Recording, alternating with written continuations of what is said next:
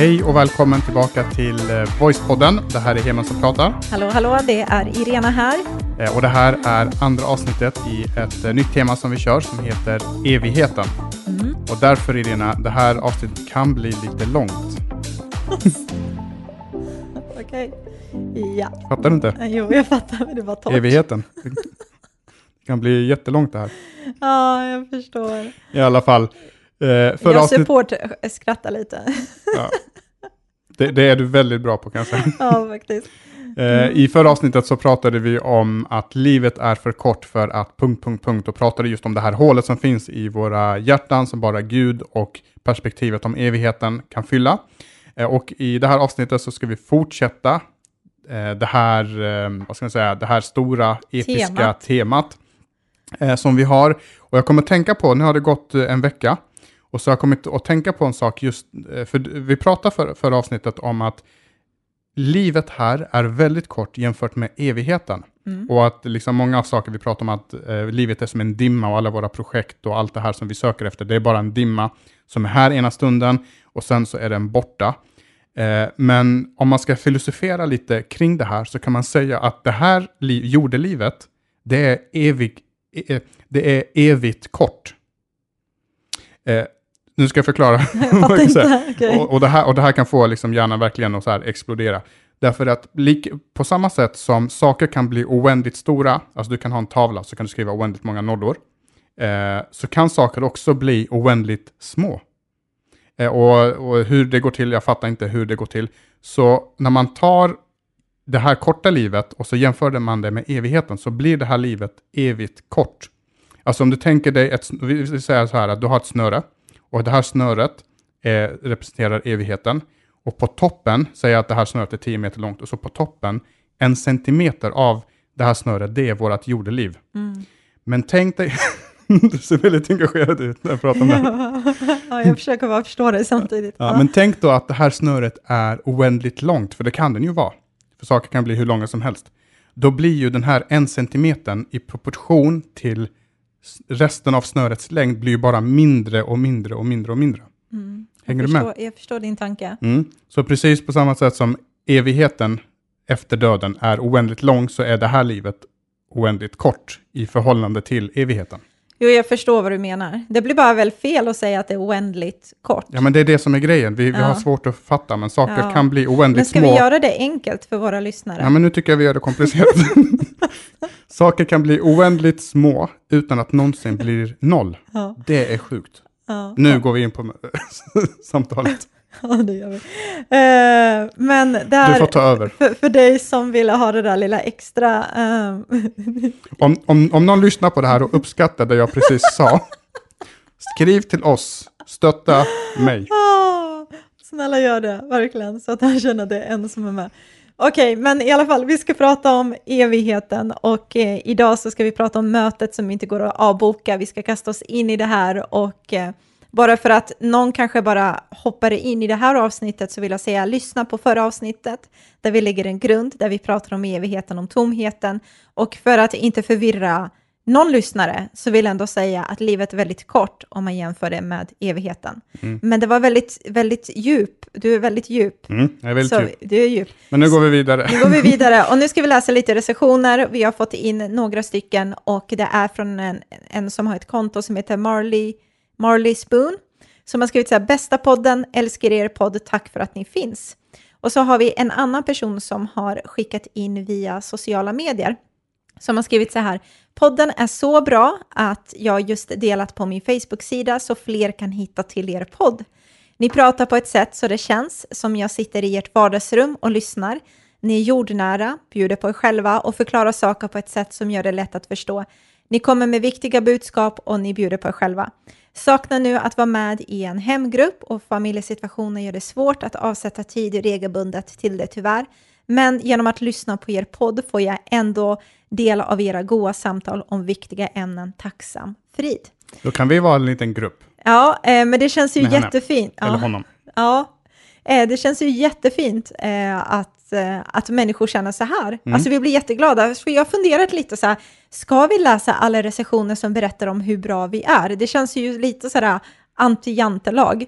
Eh, men vi gör inte det för att förhäva oss själva på något sätt, utan det är ju bara för att vi vill lyfta fram alla våra fantastiska lyssnare. Alltså man blir ju så glad att folk uppskattar det här, så det spårar ju oss lite. Mm. Men jag Eh. kan inte låta bli att känna att det lät lite fel när du sa så.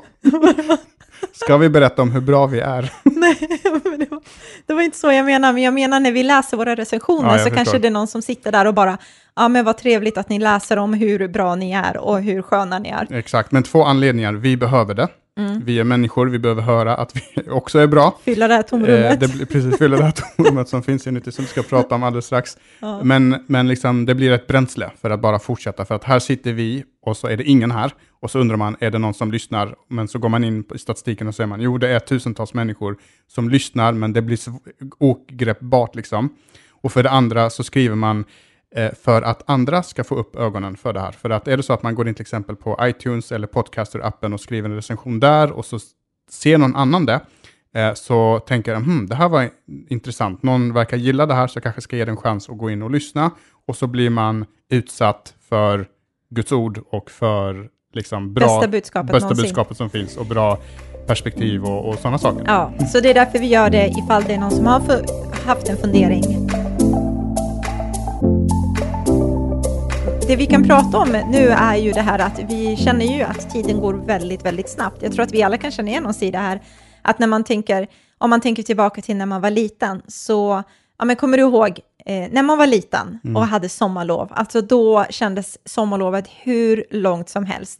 Man trodde ju att man var borta Mm. Och det där ett var lite helt år. taskigt, nu är det höst. Nu är det, det är långt kvar. och så pratar de om sommarlovet nu. Ja, men jag kommer ihåg Den här när... varma känslan, när man Precis. bara kunde sätta på sig shorts och så bara gå ut. Precis. Men eh, i alla fall, Mm. jag, jag vill bara ta oss tillbaka till det här minnet när man skuttade iväg från skolan och sen skulle man kliva in det här sommarlovet, att man tyckte att det var en evighetslång sommarlov. Mm. Och ju äldre man blir, eh, desto snabbare så känner man att tiden bara rinner iväg. Alltså, man kan inte fatta hur allt bara rullar på. Ja, men sommarlovet kändes som att det här kommer aldrig ta slut. Mm. Eh, och sen så plötsligt så var det bara en vecka kvar och då fick man panik Mm. eh, liksom innan skolstarten igen. Eh, och, och folk som, som är ännu äldre, alltså jag vet folk som är eh, 60-70 år gamla, de säger ju att men livet det bara svischar förbi. Ja. Eh, och det var det vi pratade om också i förra avsnittet, att livet är en, en dimma som bara, ena stunden är den här och plötsligt så har alla dessa åren gått och man undrar var tog tiden vägen? Ja, och ju äldre man blir, desto snabbare upptäcker man det, tycker jag. Alltså jag kan känna, jag är bara 34, jag kan känna här, det var bara igår typ jag firade en födelsedag. Och det märks så tydligt med vår dotter, för att hon är ju sju år, och höstlovet en vecka, eller vilket lov det än är, det känns ju så långt för henne när man säger till henne, du ska vara ledig tre dagar. Wow, tre dagar! Och man själv känner så här, det var några timmar bara.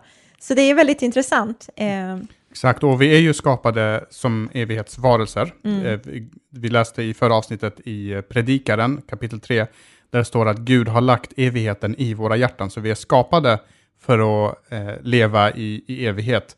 Eh, och, och det är kanske därför vi har den här tidsuppfattningen, liksom att, jag vet inte, vi uppfattar det lite olika, det finns säkert någon så här psykologisk förklaring mm. eh, till det också. Ja, men just det här som du säger nu, att vi är skapta för en evighet, men samtidigt våra liv här på jorden är ju tillfällig, men vår själ, den kommer ju som sagt leva för evigt.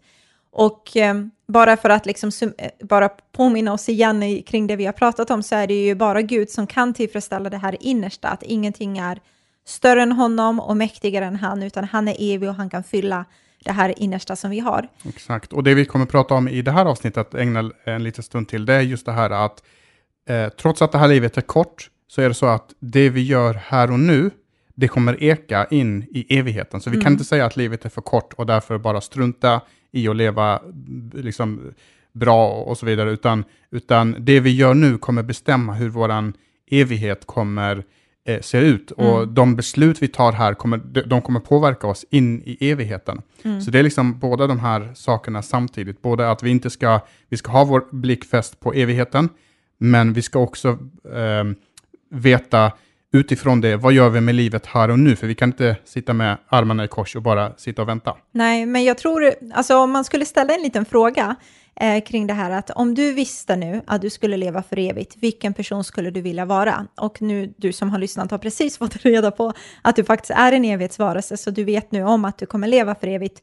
Men vad är det för person du skulle vilja vara? Jag tror att det är bra att tänka på det här, för vem jag blir här och nu under den tiden som jag har här på jorden, eh, det ekar också in i evigheten. Och vi försöker inte skrämma på något sätt när vi har det här temat eller när vi prat, pratar om det här, men jag tror det är viktigt att vi också förbereder liksom, eh, dig som lyssnare och oss själva också kring att det finns någonting som väntar på oss. Mm. Eh, och jag tror att den här vissheten nu som vi har i våra hjärtan om att det finns ett liv efter döden, jag tror att den vissheten utmanar oss med hur vi förvaltar våra liv idag. Alltså att Exakt. inte bara slösa bort det. Mm. För vi har, precis som titeln på det här avsnittet, vi har alla ett möte som, som väntar oss, som vi inte kan avboka. Och det är det här mötet med evigheten. Eh, och, och det gäller alla oavsett om man är kristen eller inte kristen. Man kommer att leva i evighet. Eh, och, och de beslut som sagt som vi tar nu, vad vi gör med Jesus här och nu, vad vi gör med Gud här och nu, det kommer att få konsekvenser i, eh, i, i evigheten. Och, och så samtidigt så är ju det här livet, det är precis som vi har sagt, det är en millisekund, det går så här fort. Och därför så är det viktigt att förvalta då den här tiden eh, som vi har nu. För att när mitt hjärta slutar slå, eh, då är inte det slutet. Eh, utan, utan vi har ett hopp om att vi kommer få möta eh, de vi älskar. Vi kommer få eh, leva liksom ett liv efter eh, detta. Och det, är det, och det är det hoppet som är en, en kärnbult i den kristna tron, i den kristna läran. Absolut. Och du sa precis en sak som eh, jag skulle vilja betona på. Och det är just den här äh, grejen som du sa om Jesus. Vad jag gör med Jesus på den här sidan av livet, det kommer att avgöra lite hur jag spenderar min evighet. Eh, och frå frågan är om du tar emot hans kärlek, om vi liksom gensvarar till den här nåden som han ger till oss som en fri gåva, att bli återförenad med Gud, det han gjorde för oss på korset. Ta emot syndarnas förlåtelse. Precis, om vi påbörjar den här relationen med honom nu som fortsätter i evigheten, om det är det beslutet vi tar här och nu, eller om vi väljer så här, nej tack, det är bra, jag behöver inte Jesus och Gud, jag, jag, jag tackar nej till det, så kommer fortfarande din själ att fortsätta att existera i en evighet. Men skillnaden där är att den kommer att vara skild från Gud. Och eh, det är viktigt att förstå det här för att Gud, han vill ha en äkta relation med dig. Han älskar dig så otroligt mycket. Men han måste ge dig en möjlighet till att antingen kunna säga ja eller nej utifrån den här fria viljan som vi har pratat väldigt mycket om i våra avsnitt. Så du behöver välja att antingen så vänder du dig till honom och påbörjar din relation med han eller bort ifrån honom. Eh, eller så liksom, eh, ja, som sagt, du, du påbörjar med den och sen så fortsätter den in i evigheten där. Och det är precis som du säger, det är, en, eh, det är ett, ett val som varje människa behöver ta, ett val som jag behöver ta, ett val som du behöver ta och du som lyssnar. Ehm, som, eh, som handlar just om vad, vad vill jag göra med Jesus, vad vill jag göra med Gud? Och på grund av att det är ett fritt val så kommer Gud att respektera min vilja. Eh, Så därför så, eh, ibland har vi fått någon, någon så här eh, kommentar eller en fråga att hur kan en god Gud skicka någon till helvetet? Och grejen är att den frågan är felställd därför att Gud skickar inte någon till helvetet. Han skickar inte någon till himlen heller. Utan det är vi själva som bestämmer vad vill vi göra med Gud i evigheten. Och då är det så att om jag säger att jag vill inte ha något med Gud att göra, då är han en ond Gud om han tvingar mig att vara med honom i evighet. Och vi vet också, om man eh, kan lyssna på tidigare avsnitt där vi har pratat om det här, att, att Gud står för godhet, han står för kärlek, han står för ljus, allt det här som vi uppfattar som gott och bra och positivt. Och där Gud inte är, då, där är det motsatta.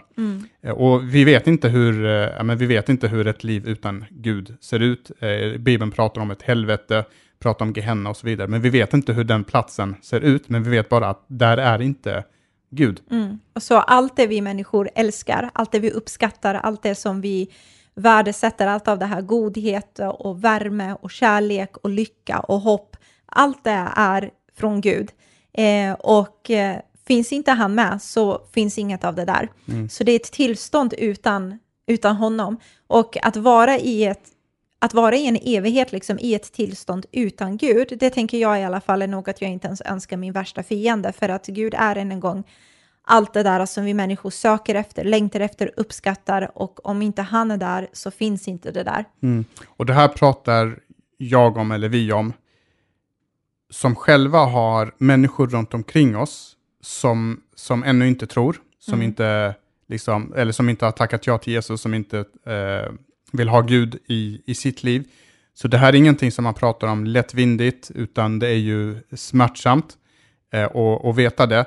Men samtidigt, precis som du sa i början, att vår uppgift och vår roll i det här temat, det är att kunna förbereda oss och kunna prata om de här sakerna. För jag upplever lite ibland att, att det är ett samtalsämne som man sopar lite under mattan. Mm. Och resultatet blir att vissa vet om det, de kanske har växt upp med det i kyrkan och de har, de har hört det någon gång. Men det växer ju upp en ny generation människor.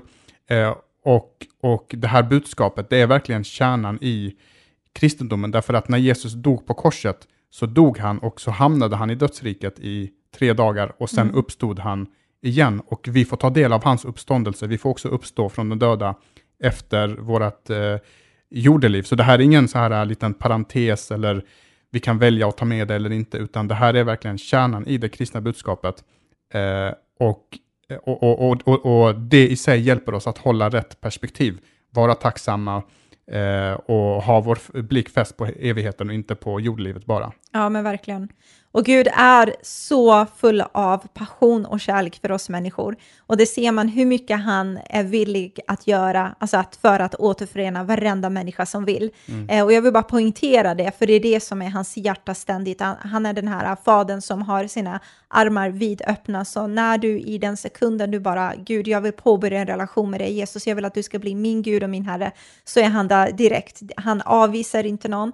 Han liksom tänker att men du är inte tillräcklig, utan alla människor som vill får den här möjligheten. Och Gud visar sin kärlek till oss. Jag vet att det är så att man har hört det här många gånger, men det, det tål att upprepas, för det är det som verkligen är kärnan och hans hjärta. Att Gud visar sin kärlek till oss Medan vi inte vill ha något med honom att göra så kommer han ändå och löser det för oss så att vi får möjligheten att bli återförenade med honom. Och du pratar om det här med korset, att Jesus åkte ner till dödsriket. När han hängde där på korset så säger han också min Gud, min Gud, varför har du övergivit mig? Alltså i den stunden var han skild från Fadern och han gjorde det för våran skull. Att vi aldrig ska behöva ha det tillståndet att vara skilda från Gud. Så Guds hjärta är verkligen att han vill att alla ska bli frälsta. Han vill att alla ska komma till honom och bli återförenade igen. För det är det vi är skapta för. Exakt. Så, Och det står också, jag kom, eh, minns inte, jag satt och försökte få upp det här, men det står, eh, att det är Paulus som säger det om, och jag kan vara i eh, Tim Timoteusbrevet eller något sånt där, men där han säger just att han som vill, att han, först så uppmanar han oss att be för alla i, bes, eh, i hög ställning och ha liksom beslutsfattande och så vidare. Och så avslutar han med för att Gud vill att alla ska bli räddade, eller att Mm. alla ska bli frälsta. precis. Så Guds vilja är, och det har vi tagit i förra temat, att Guds vilja är att alla ska bli räddade. Så han vill inte att någon inte ska vara med honom. Så vi vet att nu det finns en evighet som väntar oss. Det är det som vi liksom har blicken fäst mot. Så en fråga är, hur lever du och jag vårt liv här på jorden i ljuset av evigheten? Eh, för jag, jag tror att när du och jag vet att vårt liv här på jorden är kort, som vi har sagt nu tusen gånger, i jämförelse med evigheten, så tror jag ändå att det gör någonting med mig som person. Alltså det gör någonting med mina prioriteringar, det gör någonting med mina beslut. Och när jag har tagit emot Jesus i hjärtat och ger honom hela mitt hjärta så ger jag honom hela mitt liv också och det står till hans förfogande. Eh, och därför så står också så här i Matteus evangeliet kapitel 6 och vers 19-21 där Jesus försöker lyfta vårt perspektiv mot att inte bara se på det som är här och nu utan också ha det här livet eh, och leva vårt liv i ljuset av evigheten. Så säger han så här, samla inte skatter här på jorden där de förstörs av mal och mask och lätt kan bli stulna av in, inbrottstjuvar. Samla skatter i himlen där varken mask eller mal förstör och där de är säkra för tjuvar. För där din skatt finns, där kommer också ditt hjärta att vara. Mm. Eh, och, och Jesus pratar också i samma ställe om att vi inte ska oroa oss för, för framtiden. Och det är kanske är det som gör att vi samlar skatter, att vi samlar på hög.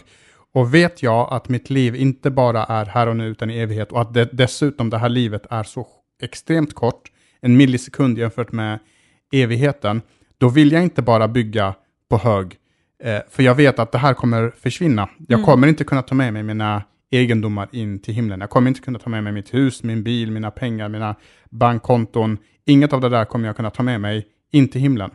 Eh, och det gör ju också att mitt perspektiv för det som sker här på jorden förändras. Mm. Eh, men det förändras inte på det sättet att ja, men då, då, då vill jag nog inte tjäna några pengar alls. Nej. Utan tvärtom att Gud har gett oss liksom någonting att förvalta.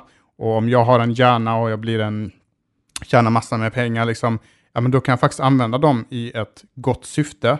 Kanske också för att ta med mig folk in till himlen. Mm. Eh, för det kan jag ta med mig. Alltså jag kan inte ta med mig mina rikedomar, men om jag delar min tro med någon och den personen eh, får tag i Jesus, så kommer vi tillsammans att få vara i, i himlen tillsammans. Absolut. Alltså just det här att den tiden du har här på jorden, att man ändrar sitt perspektiv kring allt det man gör egentligen. Att det är inget fel med att ha, ha utbildning, tjäna bra med pengar och allt det där. Men om jag har fått mycket, vi säger att Gud har välsignat mig med massor med saker, så vill jag förvalta det på det sättet att det faktiskt gör skillnad in i evigheten. Alltså det, det vill säga att jag lever inte bara för mig själv, så att bara jag har det bra, utan jag blir generös, jag blir inkluderande, för jag vet vart jag är på väg någonstans. Så bara så här praktiskt, eh, eh, man har hela tiden det här målet i siktet. Så vi säger att du och jag har nu ett hem där vi har världens skönaste soffa och det är mysigt och Gud har gett oss gåvan i att kunna vara kreativa och ha ett fantastiskt hem där människor känner att Uff, här kan jag bara andas ut när jag kommer innanför de här dörrarna. Vi säger att Gud har gett oss den gåvan och vi förvaltar det. Tänk att vi inte bara håller det för oss själva, där vi bara njuter av det, utan det. tänk att man inkluderar andra i att bjuda hem andra. Låt den här kompisen som har det tufft få ligga på din sköna soffa, få pusta ut och få fylla på med energi och med kärlek och, och omsorg och på det sättet så in i den människans liv så att det gör skillnad in i evigheten. Exakt, det blir som en slags att man eh, investerar i framtiden istället för att bara spendera i nutiden kan man säga. Mm. Eh, och det här handlar inte liksom bara om eh, pengar eh, och vad vi gör med våra egendomar och så vidare, utan, utan det, här, det, det handlar också om hur vi möter svårigheter här i livet. Mm. Därför att om jag vet att det här inte är slutet, och så kommer inte svårigheter slå ner mig på, på samma sätt. Och jag har hört det flera gånger. Folk som inte är troende, de säger så här att eh, någonstans är jag lite, lite avundsjuk på personer som har en tro. För det verkar som att de har någon slags hopp som, som, som bär dem. Mm. Eh, och, och det är verkligen på det sättet att vet jag att det här är inte slutet, eh, även om jag skulle dö, eh, så kommer inte det här vara slutet. Då kommer jag inte gå runt och vara ängslig i onödan. Jag kommer inte gå runt och oroa mig i onödan. Eh, bekymmer, problem kommer inte slå ner mig. Och saker som, som jag tänker så här, det här kommer jag aldrig klara mig igenom. Jag får ett helt annat perspektiv för att kunna klara mig igenom dem. Ja, men jag tror det är viktigt att betona på det du säger, att man får det här ett annat perspektiv. För det är inte så att man blundar för smärtan eller blundar för svårigheter och, eller gräver ner huvudet i, i sanden och bara la la la, det finns inte, utan det är just det här perspektivet i jämförelse med evigheten så kommer jag klara mig igenom det här tuffa. Det kommer inte för evigt vara så. Så man sätter någonstans i sitt hjärta sitt hopp mot det som ligger framför en och väntar en. Eh, för att man vet att en dag så kommer jag inte känna sorg, en dag kommer jag inte uppleva besvikelse som jag har gjort, eller en dag kommer jag inte ha rädsla, en dag kommer jag faktiskt möta Gud ansikte mot ansikte och han kommer, som Bibeln säger, torka alla mina tårar. Så livet här på jorden får plötsligt en helt annan innebörd. Eh, och, Exakt. Och jag tänkte vi skulle läsa om några, eh, eller en person framförallt, som hade det här perspektivet om, om evigheten och han pratar om det väldigt ofta. Och de här bibeltexterna har du nog inte hört någon citera för att det tillhör inte vanligheterna. Eh, för att som sagt vi fokuserar väldigt mycket på det som är här och nu. Men det är en person som heter Paulus. Han skrev större delen av Nya Testamentet. Eh, Och han skriver på flera olika ställen om de här sakerna och i ett av ställena är i Filipperbrevet kapitel 1, vers 20 till 24. Eh, Så jag tänkte jag läser den. Mm. Eh, Då säger han så här, men jag förväntar mig och hoppas att jag aldrig ska behöva komma på skam, utan att jag frimodigt, nu som alltid, ska ära Kristus med min kropp, vare sig jag får leva eller måste dö. Alltså vilket perspektiv han har på döden. Livet är ju för mig Kristus och döden en vinst. Men om ett fortsatt liv i den här kroppen ger mig fler möjligheter till ett fruktbart arbete, då vet jag inte vad jag föredrar. Jag dras åt båda hållen. Jag längtar efter att få bryta upp och vara hos Kristus, vilket vore bättre, men för er är det viktigare att jag lever kvar här på jorden. Mm. Vilket perspektiv han har, precis som du säger, att livet är ju för mig Kristus och döden en vinst. Så säger han något annat också innan vi kommenterar hans texter. Han säger i första Korinthierbrevet kapitel 9 och vers 24-26. Allt gör jag för evangeliet, för att även själv få del av det. Vet ni inte att av alla löparna som springer på arenan är det bara en som får priset? Spring så att ni vinner det. Alla som tävlar måste ha disciplin i allt. De gör det för att vinna en segerkrans som vissnar. Vi, för att vinna en som aldrig vissnar. Jag springer alltså inte utan att ha målet i sikte. Jag boxas inte likt en som slår i tomma luften. Och det jag skulle vilja att vi pratar lite om alltså, är det här perspektivet, för det är häftigt som du säger att han liksom säger sådär på det här sättet att livet för mig är Eh, livet för mig Jesus och döden, det är ju till och med en vinst. Mm. Eh, och, och att han har det här perspektivet att jag liksom har målet i sikte. Och frågan är, vad var det Paulus visste i sitt hjärta? Hur tänkte han så att han kunde ha den här attityden och den här inställningen? Liksom? Mm.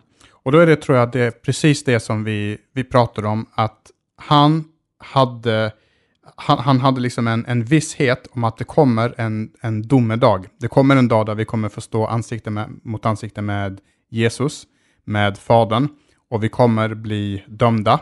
Vi kommer bli dömda utifrån vad vi gjorde med Jesus, att lät vi Jesus betala våra skulder eller ville vi betala våra skulder själv? Och vill vi betala våra skulder själv, ja då måste vi vara beredda att punga ut med, eh, och, och, och, och, göra det och ingen av oss kan eh, göra det. Så han hade liksom det perspektivet, och, men det perspektivet skrämde inte honom. Han var inte rädd, utan han längtade efter det här, därför att han visste att Jesus hade betalat hans skulder. Jesus hade friköpt honom, Jesus hade gett sitt liv för honom och att han skulle få ett evigt liv tillsammans med, med Gud. Så han längtade efter det här, men samtidigt så var han inte så egoistisk och tänkte jag längtar efter det här, bara jag får tag i det, då är jag nöjd. Utan så tänkte han istället att jag längtar efter det här, men jag vill få med mig så många som jag bara kan. Och därför säger han att jag vet inte vad jag vill, om jag vill dö redan nu, eller om jag vill och, och, och liksom få komma till Gud redan nu, eller om jag ska stanna kvar så att jag kan predika för ännu fler och berätta för ännu fler om Jesus och ta med mig ännu fler till det här som jag längtar efter. Ja, verkligen. Så det var två saker då egentligen. Det första är att han visste om att han var ju säkrad på grund av Jesus, precis som du säger, han var inte rädd för det. Och han visste om att Jesus, han kommer att vara den som är min förespråkare. När han står inför Gud så kommer Jesus säga, du, jag har betalat för honom. Och samma sak gäller det mig och dig, jag har betalat för henne mm. och honom. Det finns ingenting som kan anklaga den här längre. Jag betalade skulden med mitt eget liv. Och det gäller för alla som i sitt hjärta tror att Jesus är Gud, att Gud har uppväckt honom från de döda, då blir vi räddade, säger Bibeln. Så det är på den grunden som han liksom står på. Mm. Eh, och, och det andra tror jag också är, och det, jag vill bara poängtera, det är jätteviktigt att man förstår det här att det handlar inte om våra gärningar nu, ja men nu ska jag minsann liksom ha lite extra cred hos Gud, utan det handlar endast om att det Jesus har gjort för oss, det är det som är vår säkerhet. Mm. Eh, så det är viktigt att, att bara få med sig det. Men det andra tror jag också att han visste om att hur jag lever mitt liv utifrån det här med att Gud faktiskt har gett mig nåd, han har gett mig kärlek, han har återförenat mig. Medan jag lever här på jorden avgör hur vi spenderar evigheten. Och tittar man i Bibeln så ser man att det finns någon slags belöning, det finns ett pris, det finns någon slags krona som utdelas. Och det står inte mycket om det, eh, för att den stora belöningen är att vara med Gud. Kristus är livet för mig, säger han. Att mm. bli återförenad med Gud, är det den stora belöningen. Men det finns ändå någonting Eh, och man kan se lite av det att han säger i ett av breven, vi ska inte läsa allt för mycket, men jag, men jag säger vart det står. I Filipperbrevet kapitel 3 och 14 nämner han att jag jagar mot målet för att kunna vinna det här priset där uppe. Mm. Eh, och sen så poängterar han just det här att hur jag lever mitt liv här och nu, på den här grunden att Jesus har förlåtit mig, att jag har en relation med honom, avgör faktiskt hur livet blir sen i evigheten lite. Mm. Och, de, och jag ska erkänna att Eh, vi pratar väldigt mycket om Guds nåd, för att Bibeln pratar väldigt mycket om Guds nåd.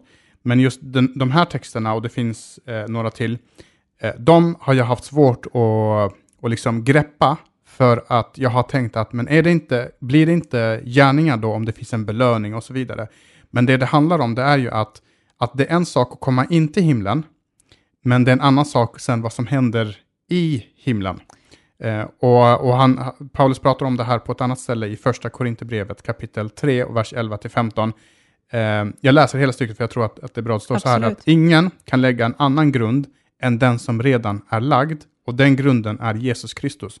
Så han börjar med, så att för att ingen ska missförstå det här nu, så vill jag säga att det är Jesus Kristus som är vår grund, det är han som har dött för våra synder, det är han som är vår biljett in till himlen. Precis. På den grunden kan man bygga med guld, silver och ädelstenar eller med trä, gräs och halm och det ska visa sig vad man har byggt när den dagen kommer som ska avslöja det. Hur vars och ens verk är ska elden pröva. Den vars bygge består ska få lön för sitt arbete, men den vars verk brinner ner blir utan lön. Själv ska han dock bli räddad, men som ur eld. Precis, så här är det väldigt tydligt att grunden är Jesus. Grunden är det Jesus gjorde på korset. Det är den man bygger sitt liv på. Det är det som är din säkerhet. Men sen kan man bygga sitt liv här på jorden. På den grunden. På den grunden med guld, silver och ädelstenar, det vill säga att du investerar in i evigheten. Du prioriterar på ett visst sätt som du vet eh, kommer eka gott in i evigheten. Eller så väljer du att inte göra det och det står här att det finns ett lön för det här arbetet som du gör. Eh, du kommer att bli räddad, för det står där, själv ska han bli räddad, men som ur en eld. Så du är säkrad med evigheten, men att det finns också ett förvaltarskap av vårt liv här på jorden. Eh, så Gud är klar med synden. Nu tittar han på vad är det du gör med det livet du har fått här på jorden. Livet är en gåva. Eh, och jag vill att, jag vet inte vad du känner liksom kring det här när du lyssnar på det här eller vad du tänker men jag vill känna i alla fall att Gud ser på mig och säger till mig, bra du gode och trogne tjänare, alltså med Irena hur du har förvaltat ditt liv, dina gåvor, eh, dina resurser här på jorden, Eh, för jag tror det är viktigt att vi vet liksom att inget du och jag gör för Gud här på jorden kommer att gå obemärkt förbi. Mm. Även om andra inte highlightar det, även om det inte skrivs om dig på sociala medier eller alla känner ditt namn och så vidare, så vet Gud ditt namn. Han känner dig. Han ser det goda du gör för honom och för hans rike eller för, för hans namns skull. Mm. Och då blir det, det här, den här frågan som man har fått tusentals gånger. Jaha, men Gud älskar alla och eh, Guds nåd eh, liksom eh, ta bort all synd och så vidare, och betyder det att jag kan få leva hur jag vill? Nej, men då har vi svaret här att, att ja, du kommer att bli frälst, du kommer bli räddad, men, men det finns också en belöning i himlen som bygger på hur jag har förvaltat mina gåvor här på jorden. Eh, och, och, det är inte prestation, utan det står att eh, av nåden är frälsta, eh, och så Guds står det Guds gåva är det till goda gärningar som Gud har förberett. Alltså Gud eh, jobbar genom oss och allting vi gör kan vi bara tacka eh, honom för. Men det, men det är ändå ett perspektiv som gör att, men då har jag inte tid att tyngas ner av destruktiva tankar, av mörker, av alla måsten som jag, som jag behöver göra. För att, precis som vi har läst här, vi är inte inriktade på det synliga utan på, på det osynliga. Alltså mm. min blick är fäst på, inte bara här och nu, på det jag ser på tv, utan det finns någonting efter. Och mm. det blir min sporre till att, ja men då vill jag tjäna Gud med allt jag har. Liksom. Absolut, och jag tror det vi gör med andra människor, eh, det ekar in i evigheten också. Jag vill bara poängtera det att inget du gör för andra människor här på jorden kommer heller att gå obemärkt förbi, för att Jesus säger vad ni har gjort för de minsta här på jorden, det har du gjort för mig också. Så är du en som älskar att, ja men vi tar det till exempel, älskar att baka bullar och skickar iväg det till kyrkan eller vad det nu kan vara, eller sår in i ungdomarna på det sättet så går det inte obemärkt förbi. Och jag tror hela den här vissheten, och hela den här förståelsen gör i att det förändrar hur jag är mot andra, hur jag är mot mig själv, hur jag älskar, hur jag prioriterar, hur jag håller ut. Och därför så behöver jag inte fästa min blick bara på det som är här och nu och jag efter den här tillfredsställelsen som vi har pratat om förut, utan med det här målet i sikte, likt Paulus, så vill jag leva mitt liv fullt ut och förvalta, alltså det här livet som Gud har gett mig eh, med vissheten om att han har faktiskt förberett en plats åt mig. Och därför tänker jag att, eh, nu pratar jag mycket här, men, mm. men därför vill jag liksom på något sätt jag blir inspirerad av det här också, för att vi har inget att vara rädda över.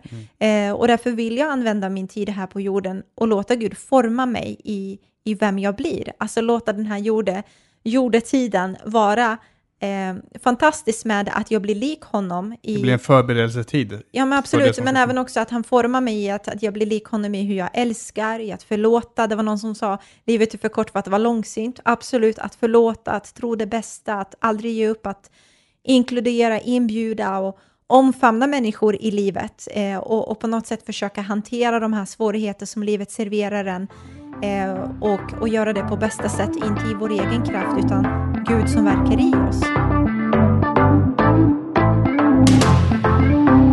Så där, det var det vi hade för den här veckan. Eh, och eh, om man ska sammanfatta allt det vi har sagt så handlar det egentligen om att vi behöver bara få en visshet om att jordelivet är kort eh, och att det vi gör under jordelivet har en påverkan på hur vår evighet ser ut. Det ekar in i evigheten och därför så kan vi leva våra liv utifrån det perspektivet. Eh, Så temat fortsätter nästa vecka. Eh, och om man lyssnar på det här och tycker att det här måste fler få höra, för det här pratar vi alldeles för lite om i våra kyrkor och eh, överhuvudtaget, så dela det här på sociala medier. Man, om man, har, man vill köra en story så kan man ta en print screen, dela på storyn eller på Facebook och dela där och så vidare. Eh, så att fler får höra kring det här och kan vara förberedda inför evigheten och det hopp som vi fak- faktiskt har. För det är ett hopp, det är inget som ska tynga oss, utan det är ett hopp som vi har fått. Mm, något som vi ser fram emot också. Eh, så vi får se hur din himmelska kropp kommer vara, Heman. Mm, mm. Wow. Bättre än det här tror jag. Gud vad hon har fått lida under många år. Så här får. Nej, Här får han en ny kropp som du får njuta av. Alltså undrar om vi, man känner varandra. Men det är andra frågor. Det är andra frågor. Det är andra frågor. Om du Nu- tycker att det är intressant, ställ den frågan själv. Men nu måste vi avsluta i den. Det gör vi. Ha det bäst nu. Hej då på er.